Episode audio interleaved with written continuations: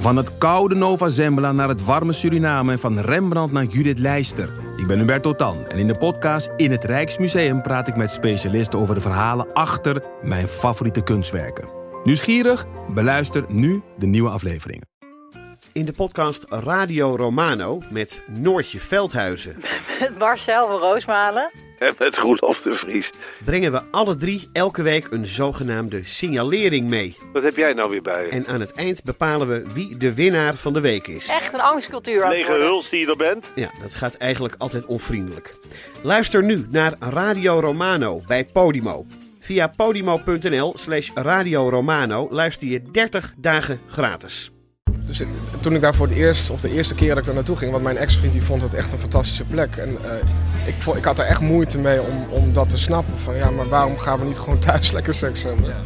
Welkom bij de Eeuw van de Amateur, episode 14. Ik heet Botte Jellema. Deze keer een verhaal over seks. Dat wil zeggen, een interview met Robin Vogel, de maker van de documentaire over Club Church in Amsterdam. Die documentaire heet Weg van de Kerk en Robin beschrijft het zelf als een film over seksuele identiteit, persoonlijke grenzen en non-monogamie. De Church is een gay club in de Kerkstraat in Amsterdam en het staat vooral bekend om zijn kinky feesten en de vrije seks die je er kan hebben. Er zijn hele heftige feesten, maar volgens mij is het niet de meest heftige tent op de wereld.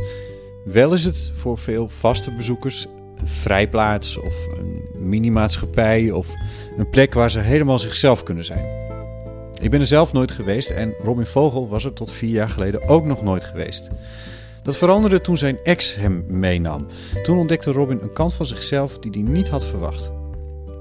Hij heeft er een documentaire over gemaakt. En dit verhaal gaat niet over de handelingen die precies gebeuren in Club Church. Als je dat wil weten, ga deze film dan kijken. Check de site van Club Church. Ga er naartoe als je wil of gebruik je fantasie. Dit verhaal gaat over seksuele identiteit, over homo-emancipatie en over vrijheid. En ook over liefde. De film ging afgelopen week in première op het Roze Filmfestival in Amsterdam. En ik ontmoette Robin in het Ketelhuis, de centrale festivalplek. Dan mag wel ietsje terug. Ik denk zoiets. Eh ja, dan ben ik mijn niveaus aan het regelen. Dat zijn ook dingen die jij hebt moeten leren volgens mij, hè? Eh, ja, ik, doe, eh, ik interview mensen terwijl ik ondertussen het geluid regel en ondertussen iemand scherp probeer te houden. En dat merk je ook af en toe in de film, dat- dat er momenten zijn dat ik iets zeg of iets vraag. En dat ik daar vrij traag in ben, omdat ik ondertussen nog iets anders aan het doen ben. Oh, is dat het? Ja, dat is, ja, dat is het echt. Het klonk zo compleet. Het is echt alsof je heel erg aan het nadenken was of zo. Ja. Nou, dat is ook zo. want Het kost gewoon heel veel concentratie om, om die dingen tegelijkertijd in de gaten te houden. Want dit was de eerste keer dat je met de camera rondliep. Nee, nee, ik doe wel vaker op camera dingen. Ik heb voor eh, VPRO heb ik eh, voor File Achterwerk wat kleine programma's camera voor gedaan. Ehm, nee, ik doe al vrij lang eigenlijk eh, opdrachtwerk ook in video. Dit is wel mijn eerste autonome ding. Want ik, ik vraag het omdat je... Ik begrijp dat je die camera hebt gekocht van het geld uit een erfenis. Eh, ja, dat klopt. Maar dat wil niet zeggen dat ik daarvoor nooit een camera heb vastgehouden. Nee, nee precies. Nee, oké. Nou, die erfenis, daar komen we zo ook wel op. Ehm, wat je ermee hebt gefilmd is, is eh, je film Weg van de Kerk. De Engelse titel is, is het Road Church? Church Road. Church Road. Ja, het bestaat eigenlijk niet. Het is één woord aan elkaar. Ehm, dus het is niet een Engels woord, maar het is een woord wat ik eh, verzonnen heb. Verzonnen, Ja. ja. Ja, ja, precies. Nee, er bestaan natuurlijk wel... Maar het staat aan de Kerkstraat, die Club Church. Ja, volgens mij zou dat dan weer Church Street zijn. Oh ja. Ja, dat klopt, dat is zo. Ehm, het is een film over wat eh, nu.nl die schreef er al over, Parool schreef erover. Die zeiden eh, de extreme gay club Church.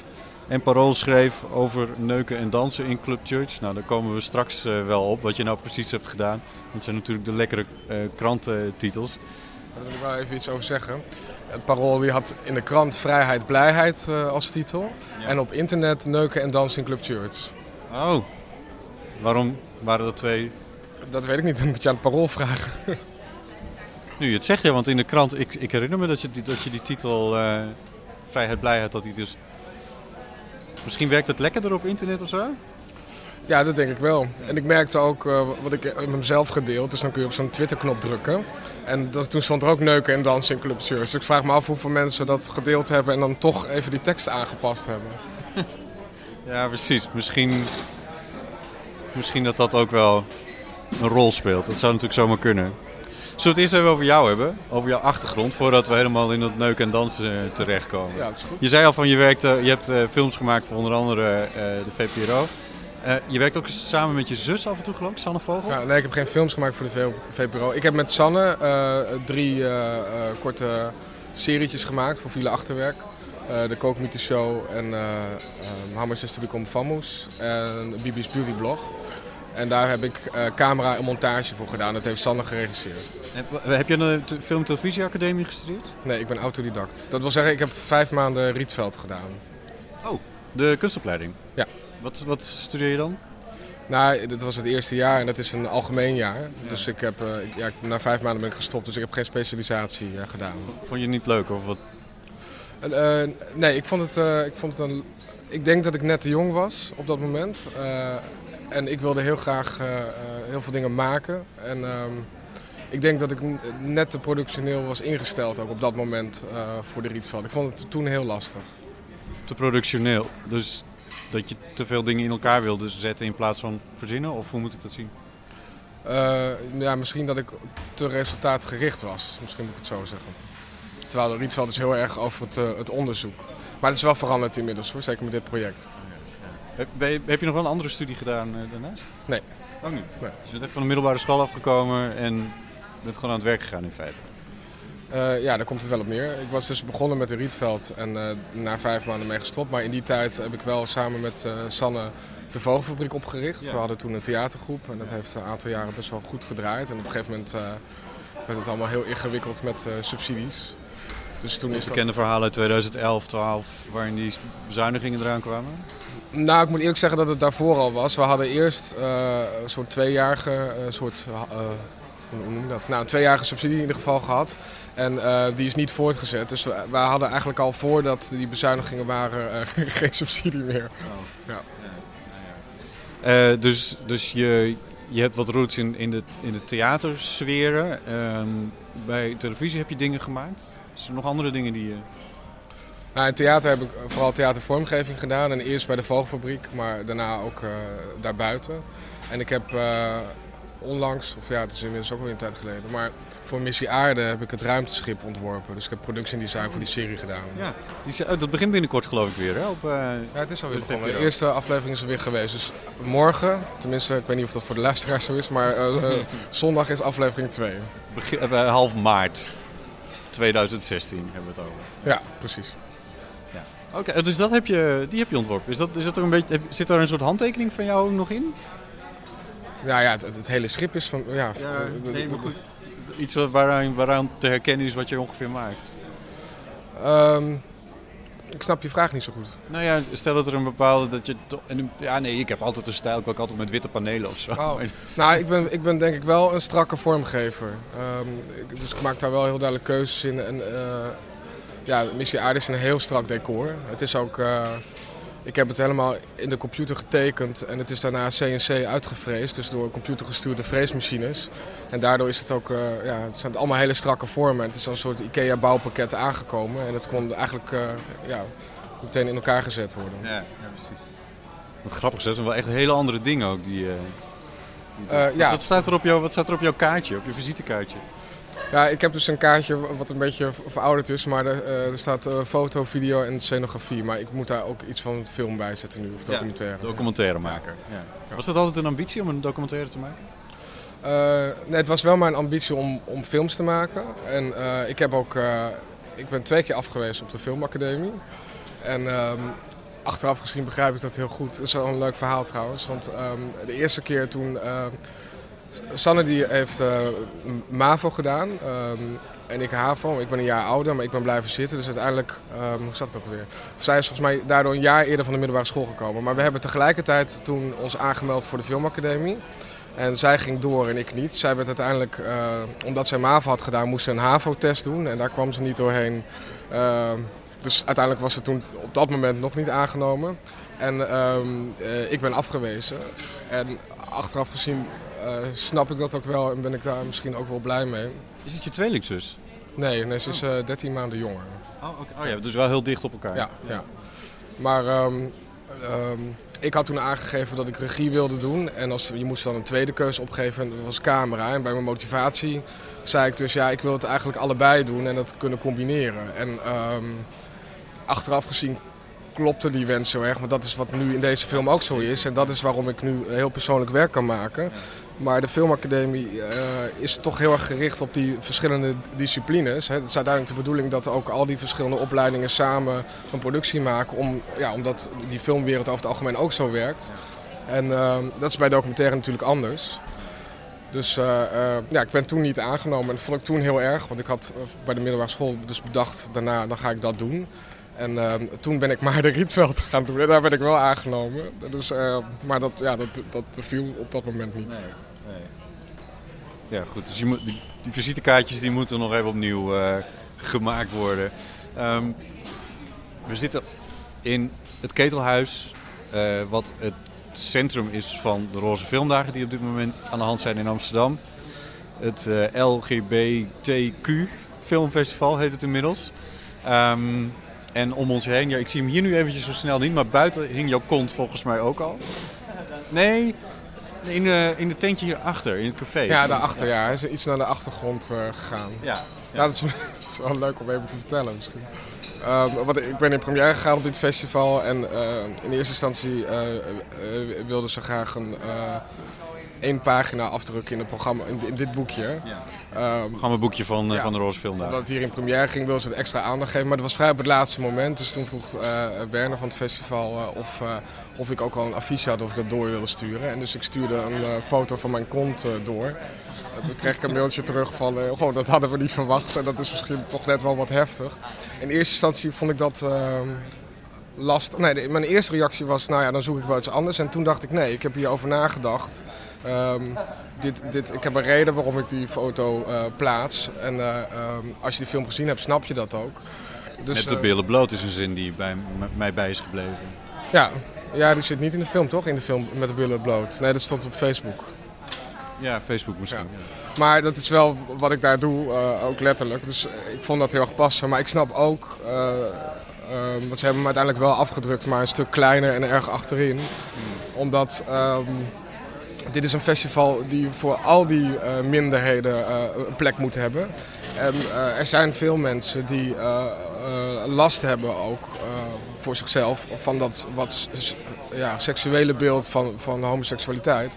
Dus ik kan me voorstellen als je een festival hebt waar, waarin je al die groepen wil vertegenwoordigen, dat dat best wel heftig kan zijn. Ik heb er uiteindelijk ook mee gespeeld. We hebben nu twee affiches hangen. Eentje dus uh, waar mijn kont in te zien is en één gecensureerde waar die kont dus helemaal uit is. En dat het dus ja, een soort zwarte gat overgebleven. uh, maar die hangen nu wel naast elkaar om die discussie een beetje uh, op te wekken. ik begrijp dat bij de première afgelopen week jouw moeder daar ook bij was. Die ook in de film zit trouwens. Sterker nog, dat ze na afloop van de vertoning hier in het Ketelhuis met jou mee is gegaan naar de church. Ja, ja, dat kon ze ook niet echt meer weigeren. Uh, Wim, dat is een van de eigenaren van Church. En uh, nou, ik moet eerst vertellen, we hebben een of ik heb een voorvertoning gegeven uh, voor de personages en direct betrokkenen. Want het is best een precair ding en ik wilde zeker weten dat wat ik naar buiten bracht, dat zij daar ook achter konden staan. Dus je moeder had hem al een keer gezien? Ja, ze had hem daar gezien en, en daar heeft ze dus ook met Wim gesproken. En die had haar toen al uitgenodigd om een keer een rondleiding te geven. En uh, ja, nu kwam die vraag ook vanuit de zaal. En uh, um, het is natuurlijk ook de avond om mee te gaan. Omdat het, we hadden de afterparty van de film in Church. Dus dan komen er ook meer mensen die daar nog nooit zijn geweest. Zij zegt zelf in de film van nou, ik hoef dat niet te weten, ik hoef dat niet te zien. Uh, ja, maar dat, dat, dat, dat, dat gaat dan over het beeld wat zij op dat moment heeft van die club. Ja. En ik kan het me ook wel voorstellen. Dus, ja, het zit niet meer in de film, maar op een gegeven moment zei zij dus... Wat, dat uh, er ook dingen zijn van haar uh, die, uh, die ik niet begrijp en wat het ook niet belangrijk vind. Dit zit wel in de film, maar wat er niet in zit is dat ze als voorbeeld noemt... ik ga graag naar musicals en dan neem je mij ook niet, daar, daar, ga je ook niet graag mee naartoe. En zo simpel is dat, denk ik. Dat, ja, mijn moeder heeft gewoon andere interesses. Ja. En ik denk dat dat heel normaal is. Maar vertel even hoe dat is gegaan. Want toen ging ze met je mee, ze stond bij die deur en... Ja, ze stond nog wel uh, samen met mijn vader buiten. Want, want zij ging met de auto en ik moest mijn fiets ophalen en ik ging uh, met de fiets. Dus, eh, maar toen ze binnenkwam, ja, weet je, eh, ze, ze kent Wim nu. eh, eh, Jennifer was er eh, in, voor Dat zijn, na. dat zijn de twee mensen achter de church. Hè? Ja, nou, het zijn wel meer mensen, maar dit zijn wel de, de mensen inderdaad. Ehm, dus ja, daar heeft ze gewoon ook op die première en ook op die voorpremière al eh, eh, contact mee gehad. Dus ehm, ja, er waren veel vrienden van mij die, die ze ook kent. Haar eigen schoonzoon was er. Dus ja, dat is dan. En het is ook een feestje. Mijn zoon die heeft een film gemaakt dan. Dus Ja. dan, dan, dan, dan- ja, dan was dat het moment. En uiteindelijk vond ze het heel erg leuk.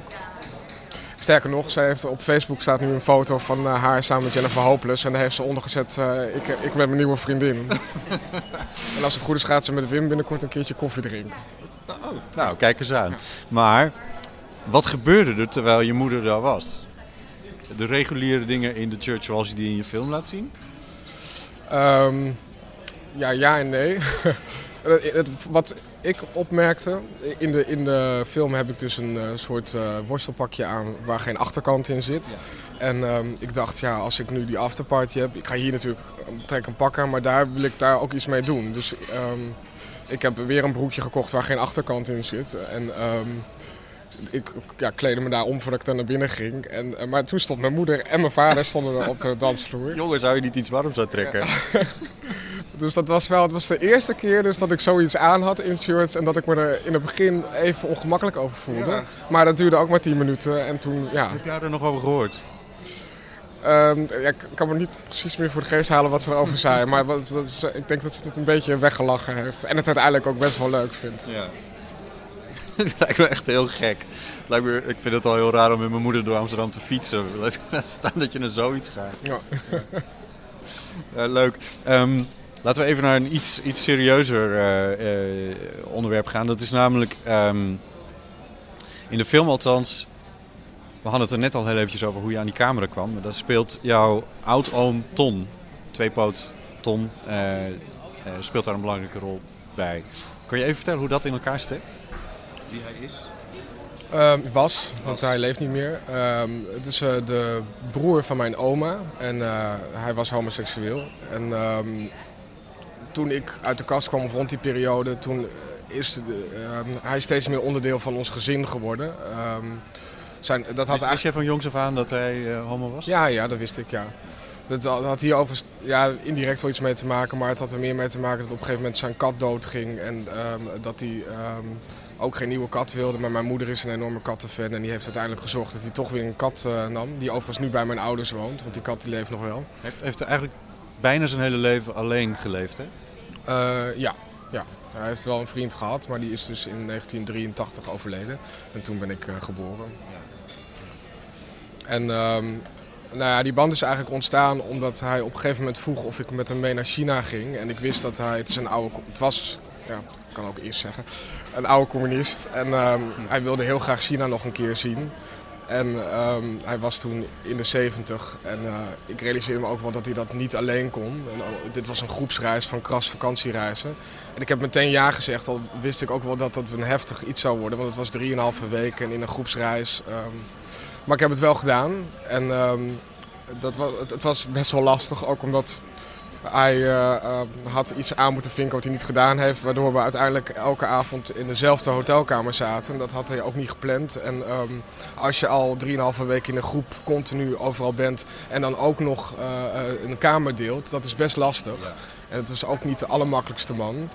Dus ik, ik- was best wel opgelucht dat die vakantie voorbij was en hij ook. En eh, we hadden een, een, eh, een paar dagen geen contact gehad en toen belde ik hem. En toen was hij heel nors en toen vroeg hij, eh, heb je mijn brief ontvangen? En dat, nou, die had ik nog niet ontvangen. Toen keek ik in mijn brievenbus.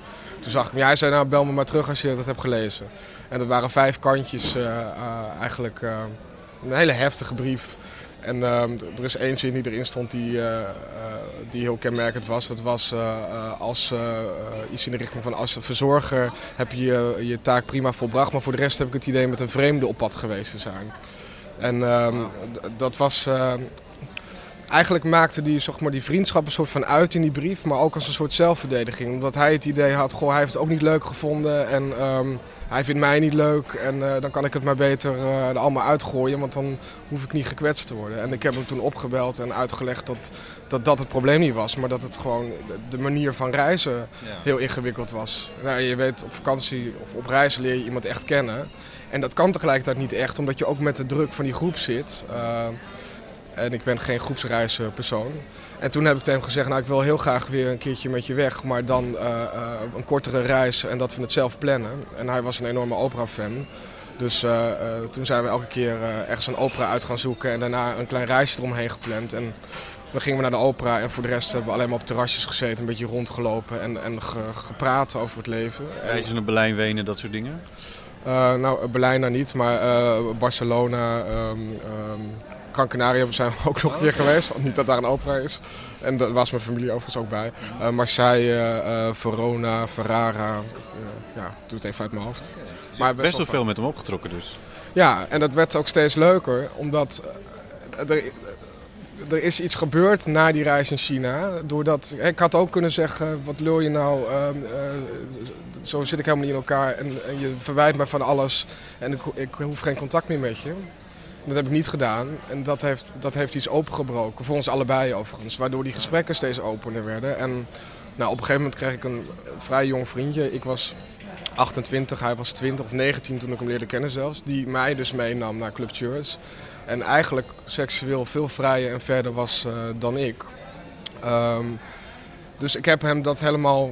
Ik heb dat altijd met hem gedeeld. En dus ook mijn verhalen erover gedeeld. En ja, door hem realiseerde ik me dat ik ook wel trots mocht zijn op het feit dat ik het juist allemaal wel uitzocht. Omdat hij heel veel dingen niet heeft gedaan. Want wat, wat vertel, hoe reageerde hij daarop dan?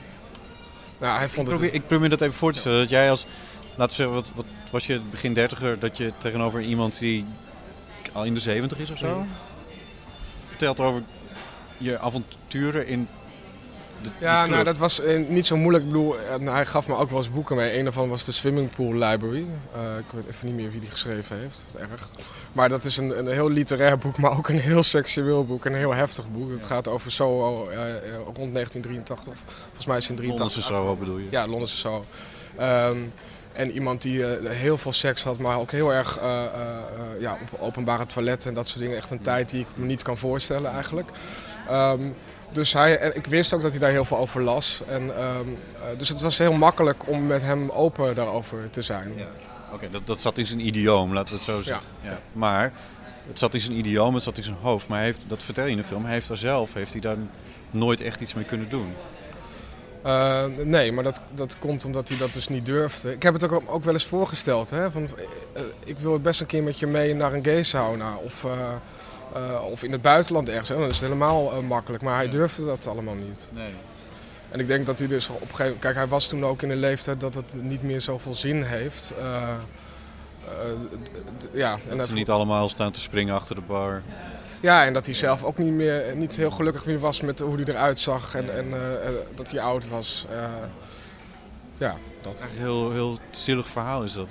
Ja, dat is het ook. Maar tegelijkertijd ook heel mooi, want we hebben heel veel hele goede tijden beleefd. En uh, ja, hij is wel echt ook heel erg losgekomen daardoor. Je moeder zegt dat ook in, in je film.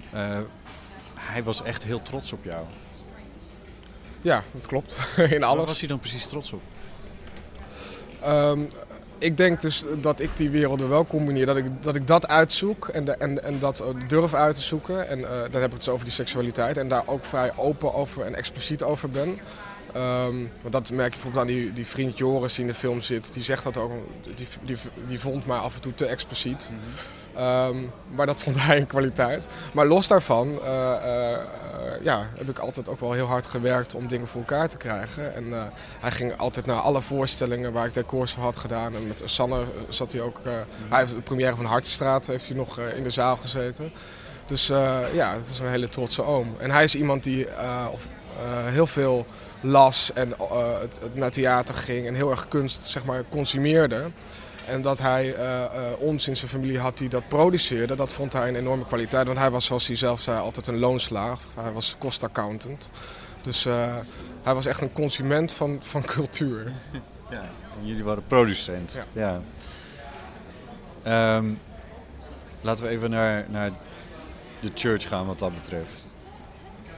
Stel dat hij dat jouw oud-oom Ton uh, hier afgelopen week was geweest en die film had gezien. Hoe denk je dat hij had gereageerd? Nou, ik denk dat hij eh, heel verbaasd zou zijn geweest dat hij dood was. nee, dat is heel flauw. Nee, eh, daar heb ik me ook wel afgevraagd. Als hij nou nog leef, eh, geleefd had, ehm, had hij dan ook in die film gezeten? En hoe, had ik, hoe had, was dat dan gegaan, weet je wel? En ehm, hij was wel schuw voor camera's en, en zo. Maar ik, omdat het contact met hem steeds closer was, denk ik dat ik op een gegeven moment ook wel op een punt was gekomen dat ik een gesprek met hem hierover had gehad. Uh, maar dat was wel een enorme drempel geweest om zeg maar zo in de picture te staan. Zoals dat overigens voor mijn moeder ook is. Die vond het ook heel lastig om, niet dat ze haar verhaal niet kwijt wil, maar zo'n camera en, en, en op de voorgrond, dat, dat, dat, dat vond hij ook heel lastig. Maar ja, het grappige is dat hij dus afgelopen donderdag wel in church is geweest. Want er zijn wat beelden vertoond en dan komen zijn beelden ook voorbij. En ik zag dat. En toen dacht ik, ja, nou is het er toch, toch geweest. Welkom. ja. ja. Maar goed, ik was, ik, wat, ik, wat ik je vroeg was, ja, hoe zou hij... Nee, dit is een mooi verhaal, dat is het niet. Maar ik ben, ik ben gewoon ook nieuwsgierig naar die inhoud van die film bij hem. Omdat hij hier dan daadwerkelijk zou zien wat jij... Ja, uitvreten is een raar woord. Wat, je, wat jij doet in Club Church, wat jij en jouw vrienden... Nou ja, in die film komt vrij weinig naar voren van wat ik nu echt doe of gedaan heb in Church. Um, dat heb ik redelijk uh, sumier gehouden, zeg maar. Uh, maar dat, dat, dat, dat, weet hij allemaal tot in detail. Ja, dus oh, dat um, wat dat betreft zou hij misschien zeggen: goh, ik had misschien wel wat meer willen zien. ja. Het is niet zo dat dit dan een openbaring was geweest. Het is andersom. Omdat ik dit met hem kon delen en, en dat heel mooi vond, dacht ik, ja, en nu kan dat niet meer. Uh, dus nu wil ik het met een groter publiek uh, delen. Het was voor jou ook echt een proces, want in het begin zeg je van, ik heb in Club Church een kant van mezelf ontdekt die ik niet verwacht had. Ja, ja dat klopt. Um, en dat, dat gaat over die vrije seks. Dat ja. gaat over, je zegt daarna ook van dat je op zo'n dat feest, wat zonder broek heet, ja. uh, in, voor het eerst in een jockstrap op de dansvloer staat. Oftewel zo'n broekje zonder kont. Ja. Um, nou, dit is precies wat ik bedoel met dat, dat ik in die film daar niet heel expliciet over ben. Wat ik dan precies gedaan heb. Ik denk dat het ook niet relevant is. Maar dat heb ik bij Ton wel gedaan. Gewoon, ik heb verteld met hoeveel mensen ik het deed en wat er gebeurd was bijvoorbeeld. Uh, ik ben weer je vraag kwijt, sorry. Nou ja, uh, een kant van jezelf ontdekt die je niet had verwacht. Dat ja, proces. Ja, ja. Um, nou, het, het, een plek waar je dus uh, redelijk openbaar uh, seks kunt hebben. Hè? Dus dat je dat niet in de slaapkamer doet en dat je dat niet tussen twee personen per se hoeft te houden. En dat, dat, uh, dat je dus non-monogaam in een relatie kunt zijn. dat zijn allemaal dingen, dat, dat wist ik niet. Of daar kon ik me niks bij voorstellen. Um, dus toen ik daar voor het eerst, of de eerste keer dat ik daar naartoe ging, want mijn ex-vriend die vond het echt een fantastische plek. En ik, vond, ik had er echt moeite mee om, om dat te snappen. Van ja, maar waarom gaan we niet gewoon thuis lekker seks hebben? Ja. Um, dus dat heeft best wel even geduurd, totdat het allemaal steeds leuker werd uh, en, en, ik het, en, ik dat, ja, en ik het beter kon accepteren van mezelf. Hè? Want daar heeft het ook mee te maken. Het heeft ook te maken met, um, je wil eigenlijk normaal gevonden worden. Ik, ik ben al homo en um, dan is het dus hè, dat algemeen idee, ik ben homo, maar ik ben wel gewoon normaal. En dat, dan past die, deze vrije seksualiteit past daar niet in. En dat is ook omdat in de gay scene zelf is dat ook vaak een enorm taboe. Ja, dat, dat zegt uh, die socioloog Laurens Buis in, uh, in jouw film ook. Ja, dat klopt. Die, uh, ja, ja, precies. Nou ja, goed, want... want we, sorry, wil je nog meer zeggen over die, over, over die kant van jezelf die je dan aan het ontdekken was? Nee, ik ben wel benieuwd naar je vraag. Mijn vraag is deze, want ik, uh, je vertelt net zelf ook van, van dat, dat jouw oud-oom Ton uh, de verhalen las over Soho in, uh, wanneer zei je nou, jaren 30, 40? Nee, 83 is dat boek uitgekomen. Oké, okay, ja. dus nou ja, goed. Maar nou ja, 83, dat is inmiddels ook 30 jaar geleden. Ja. 33 jaar geleden. Um, wat er in Club Church gebeurt, hoe modern het ook is en natuurlijk eigen tijd, gebeurt op zichzelf natuurlijk altijd al, in alle tijden. Ja, dat denk ik ook. Het is ook, uh, het is ook geen film over Club Church. Hè? Het klinkt een beetje raar, maar daar heb ik iets ontdekt en dat heb ik als uitgangspunt ja. genomen. Maar voor mij gaat het veel meer over uh, de vragen die je als homo hebt in een vrije samenleving. Hè, het zijn niet meer de vragen van uh, hoe zorg ik dat mijn ouders accepteren dat ik met een vriend thuis kom. Maar de vraag is, oké, okay, nou leven we in een samenleving waar alles kan en alles mag, waar alle vrijheden zijn. En het lijkt soms alsof eh, het enige wat we daarbij bereikt hebben is dat we eh, eh, ontzettend veel seks kunnen hebben en ontzettend veel kunnen feesten. Ehm, ja, en, daar, daar ben ik dan heel benieuwd naar wat, wat, dat Ja. dan, wat die vrijheid dan echt oplevert. Ja. Nou ja, dat, het, het, interessante is dat jij je heel, dat zie, die worsteling zie ik in jouw film heel sterk. Dat je je heel nadrukkelijk ook verhoudt tot de, tot de buitenwereld. En dat is natuurlijk ook niet zo heel erg gek. Want ik bedoel, ehm, mijn moeder luistert deze podcastserie niet, dus ik kan doen wat ik wil. Maar als ze dat wel zou doen, dan zou ik bij deze aflevering toch denken: ja, wat zou ze er nou precies van denken? Eh, ja, dat vind ik, dat, dat ben ik Maar heel, dat, dat heel doe jij ook de hele tijd. Ja, ja, ik doe het ook. En, eh, maar, maar ja, ik weet inmiddels wel eh, hoe ze daardoor. Ja, dat is het grappige. Doordat ik het dus wel doe, doordat ik wel met mijn moeder dat gesprek aanga, daardoor weet ik hoe het zit. En daardoor staat ze nu dus in church. Eh, dat zou de, de enige keer zijn. Maar daardoor is ook echt wel iets gebeurd. En ik denk dat juist. Nou, dat jij deze terughoudendheid naar je eigen moeder al hebt. Van, oh, als ik weet dat ze luistert, dan, dan bind ik me dus een beetje in. Ehm, dat betekent dus dat je daar toch een bepaalde geslotenheid in hebt. Uit angst dat zij daar eh, eh, eh, misschien dat zij zich gaat schamen of, of dat jij je moet schamen. Ja. Terwijl ik denk dat als je het wel opengooit, dat je op veel momenten ook veel minder weerstand krijgt dan je verwacht had. Dat ligt heel erg aan je achtergrond natuurlijk. Eh, maar als we Ja, dit allemaal blijven doen, van ehm, eh, dit is het gedeelte, gedeelte homoseksualiteit wat ik aan mijn moeder vertel en dit is het gedeelte wat ik voor mezelf haal. Als we dat allemaal blijven doen en elke keer die grens leggen van nou dit is dus blijkbaar voor de maatschappij acceptabel en, en dit niet. Ja, dan verandert dat nooit. Als dat niet in de openbaarheid komt, dan, dan blijft het dus een rariteit en blijft het extreem. Terwijl ja, je ziet het ook helemaal de andere kant op. Eh Wilders bijvoorbeeld, doordat hij continu maar weer ehm, eh, die verhalen vertelt, gaan we dat als minder extreem ervaren. Dat vind ik in dit geval zorgelijk. Maar als je het hebt over dit, dit uiterste, vind ik dat juist heel prettig. Ehm, maar het heeft hetzelfde effect. Er is, ik weet even niet hoe dat Geert Wilders steeds... eh, steeds het is niet voor niks dat die rechtszaak nu tegen hem, eh, tegen hem loopt. Dat hij eh, uitspraken doet waar mensen in de jaren 80 en jaren 90 voor zijn veroordeeld ook. Ja, Eh, en dat, dat, nu, dat er nu wordt gezegd, ja, die hele rechts, rechtszaak is onzin en zou eigenlijk niet moeten gebeuren. Dat, dat is wat je bedoelt. Met dat, er, ehm, eh, dat het normaal, normaler wordt. Of ik, ja, Eh, het is ja, ingewikkeld deze vergelijking Ja, ik. ik, ik, weet wel wat ik nodig heb. Ik weet alleen niet hoe het heet. Maar het was een tijdje geleden op de correspond in de correspondent stond een artikel. En dat ging over het raam van nog wat. Ik weet niet of je het hebt gelezen. En nou, het heeft er in ieder geval mee te maken. Je hebt een, een, een raam, dat is een kader waarin eh, beleid wordt bepaald. En buiten dat raam valt eh, heel ver weg het ondenkbare, dan het extreme en dan het niet gangbare. En op een gegeven moment eh, dan heb je het gangbare of het algemeen geaccepteerde. En in het midden heb je beleid. En dat kan twee kanten op. Nou, je kunt dat raam kun je opschuiven door eh, eh, aan een uiterste iets, eh, ehm, iets te melden en iets de wereld in te brengen. Nou, dat is wat Wilders doet. Dus ondanks dat hij zelf geen, geen macht heeft, maar doordat hij continu dat hele extreme verkondigt, wordt hetgene wat eh, ehm, ondenkbaar is denkbaar. en het extreme wordt normaler. Dus hij schuift dat op. Nou, en dat is een heel belangrijk wapen. Dat is de reden waarom die ook zo krachtig is. Maar dat kun je dus ook. we kunnen het raam.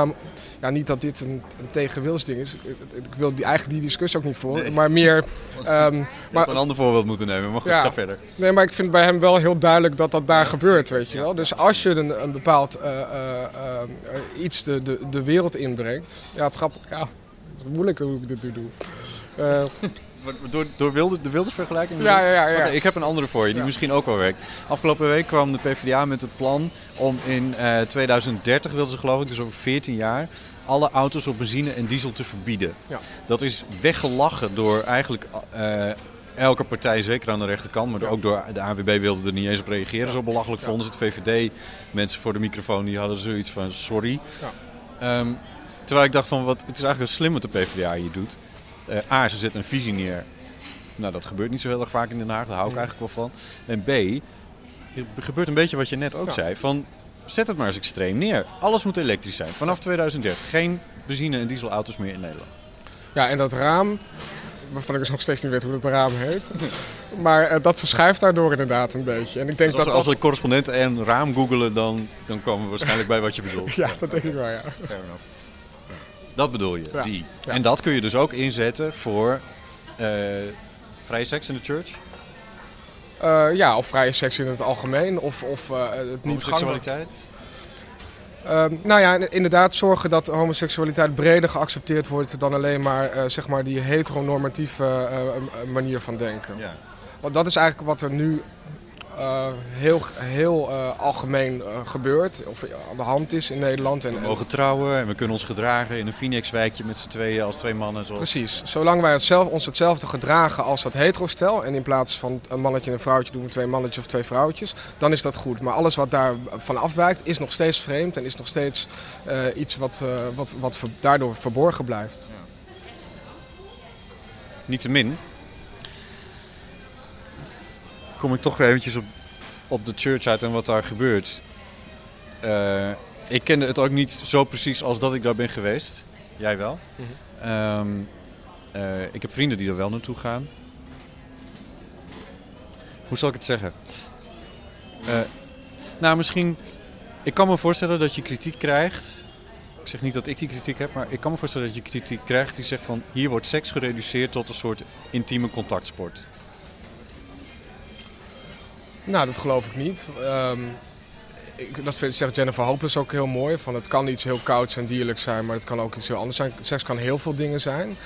En ook hierbij is het dus weer gek dat ehm, eh, zolang eh, seksualiteit en liefde met elkaar verbonden zijn, dan is dat prima. Maar op het moment dat het iets heel dierlijks wordt of dat het alleen maar is om, om even eh, aan je behoefte te voldoen, dan is het dus blijkbaar slecht. Heb ik ook heel lang gedacht. Hè. Dat zeg ik in het begin van de film ook. Van als ik een leuke jongen tegenkom en ik heb daar een leuke connectie mee en daaruit ontstaat die seks, dan vind ik het voor mezelf goed. Maar soms heb ik van die avonden, dan wil ik gewoon seks en er is er helemaal niemand leuks, maar die drang blijft ontstaan. En, en, of die blijft en die wordt pas ook ingewilligd op het moment dat ik die eh, seks heb gehad. Dat, dat, en dat vind ik slecht. Tenminste, dat, dat, dat is iets wat ik heel lang gedacht heb. En nu denk Knaagt aan je, zeg Ja. je volgens mij. ja. En nu denk ik, eh, nou, als dat op dat moment gebeurt en, en ik heb daardoor, ik, ik voel me daarna beter en die andere persoon voelt zich daarna beter, ehm, ja, wat is daar dan mis mee? Het is, het is, er is wel iets mis als je alleen dat hebt. Als je alleen maar koude seks hebt en eigenlijk liefde wil, dan is er iets aan de hand. Maar dat is geen reden dan om, de, om, die, om, om die koude seks dan te veroordelen. Dan moet je het gebrek aan liefde, daar moet je dan iets aan doen. En jij hebt een vriend, dus dat is op zichzelf geregeld, geloof ik. Eh, ja, dat klopt. En ja, dat komt ook wel naar voren, geloof ik. Wat voor, tenslotte, wat voor reacties krijg je verder? Eh, de film draait nu een paar dagen. Je hebt een paar interviews gehad in de media. Ja, ehm, de mensen die het gezien hebben, ehm, die, die zijn allemaal positief naar mij toe. En- maar ook echt eh, meer dan positief eigenlijk. Ehm, want dat is wat je zeker op een première natuurlijk afvraagt. Ik, ik, ik raak zelf ook niet zo heel snel iets af eh, naar een maker op de première. maar ja, je kan ook zeggen, ik vind, ik vind het wel leuk. Kan je zeggen, of ik vind het, maar zoals ik nu de reacties krijg, denk ik... ehm, ja, mag ik dat zeggen? Dat ik, dat ik toch echt wel iets heb neergezet. Nou, het is volgens mij ook echt wel een unieke film, ja. Nou, ik denk ook dat doordat het zo persoonlijk is en zo open is, eh, is het heel moeilijk om, eh, om het echt allemaal af te kraken. Ik bedoel, het is geen perfecte film, dat helemaal niet. Maar ehm, het is wel oprecht. En eh, ehm, eh, daardoor denk ik dat je heel veel slikt. Ik het figuurlijk. eh. Ik denk, moet ik nou gaan lachen? Het zal wel weer niet goed zijn als ik hierom lach. Ja, gelukkig het mag. Ehm, eh, het is, je laat in je film, in mijn optiek, echt een... eh, je, je, je, je vrienden zien. Het is een, een, eh, ik gebruik het woord eerder al, een soort kaleidoscoop aan, aan figuren die in die wereld rondstapt. Zoals bijvoorbeeld een, een jongen, wat is het, eh, 23, 24 jaar, die geschiedenis studeert en paaldanser is. En zich inschrijft bij de Kamer van Koophandel als paaldanser. Dat soort dingen. Ehm, het is, een, het is een, eh, wat dat betreft een, een, een inzichtje. En een, ja, ik, toen ik het zag, toen kwam een soort roadmovie kwam bij mij naar boven. Meer dan dat het een verhaal van A naar B is. Je wil echt iets tonen, volgens mij. Ja. Maar ik vind het wel leuk dat je die term roadmovie gebruikt. Want ehm, doordat ik alles zelf heb gefilmd en ook zelf geluid heb gedaan, eh, was ik wel redelijk beperkt in eh, het kunnen bewegen met de camera, zeg maar. Dus ik, er zitten heel veel interviews in. Het is heel erg één op één zon- zonder dat we van plek wisselen. Maar omdat die montage dat heel erg doet, krijg je heel erg zo'n soort reis. Maar ik ben heel blij als je dat zegt, want dan betekent dus dat dat, dat gedeelte in ieder geval gelukt is. Je bent in gesprek met een omroep, geloof ik, hè? Eh, ja, dat klopt. Dus we kunnen hem nog op tv verwachten. Dat, dat hoop ik. Ik, kan er, ik ben ermee bezig en ehm, ik, ik zou het heel fijn vinden. Ehm, extra fijn hier, omdat het is natuurlijk te gek dat het hier heel goed ontvangen wordt op een, op een gay festival. Maar ik wil juist een heel breed publiek iets laten zien. Ik wil niemand overtuigen dat je hele vrije seks moet hebben, maar wel dat je ehm, iets meer onderzoek moet doen voordat je ergens over kan oordelen. En dat het ook heel vaak niet nodig is om ergens over te oordelen. Dus uh, ja, als hij echt op de landelijke tv komt, dan, is het, dan hebben we het echt over emancipatie. En alleen om die reden zou ik het al heel graag willen. Los van dat het natuurlijk zo fijn is als je werk op die manier uh, een groot publiek bereikt. Maar ik denk dat het hier een extra uh, lading en boodschap geeft. Dankjewel. Ja, bedankt. Dat was Robin Vogel over zijn film Weg van de Kerk. Een documentaire over de wereld van Club Church in Amsterdam. De film draaide een aantal keren op het Roze Filmfestival, waar het stevast uitverkocht was. Robins film draait op 28 maart 2016, tweede pasdag is dat, nog één keer in het Ketelhuis in Amsterdam. En misschien nog op een aantal festivals en misschien nog op de televisie, wie weet. Dit was aflevering 14 van de Eeuw van de Amateur. Mijn naam is Botte Jellema en ik hoop dat je ons blijft volgen. We zijn te vinden in de iTunes Store, op SoundCloud en natuurlijk hebben we een Facebookpagina. Klik, like en deel, want dat helpt ons om verder te komen. De volgende aflevering die gaat over Jeff Buckley en het nieuwe album met muziek van hem dat onlangs is uitgekomen. Tot dan!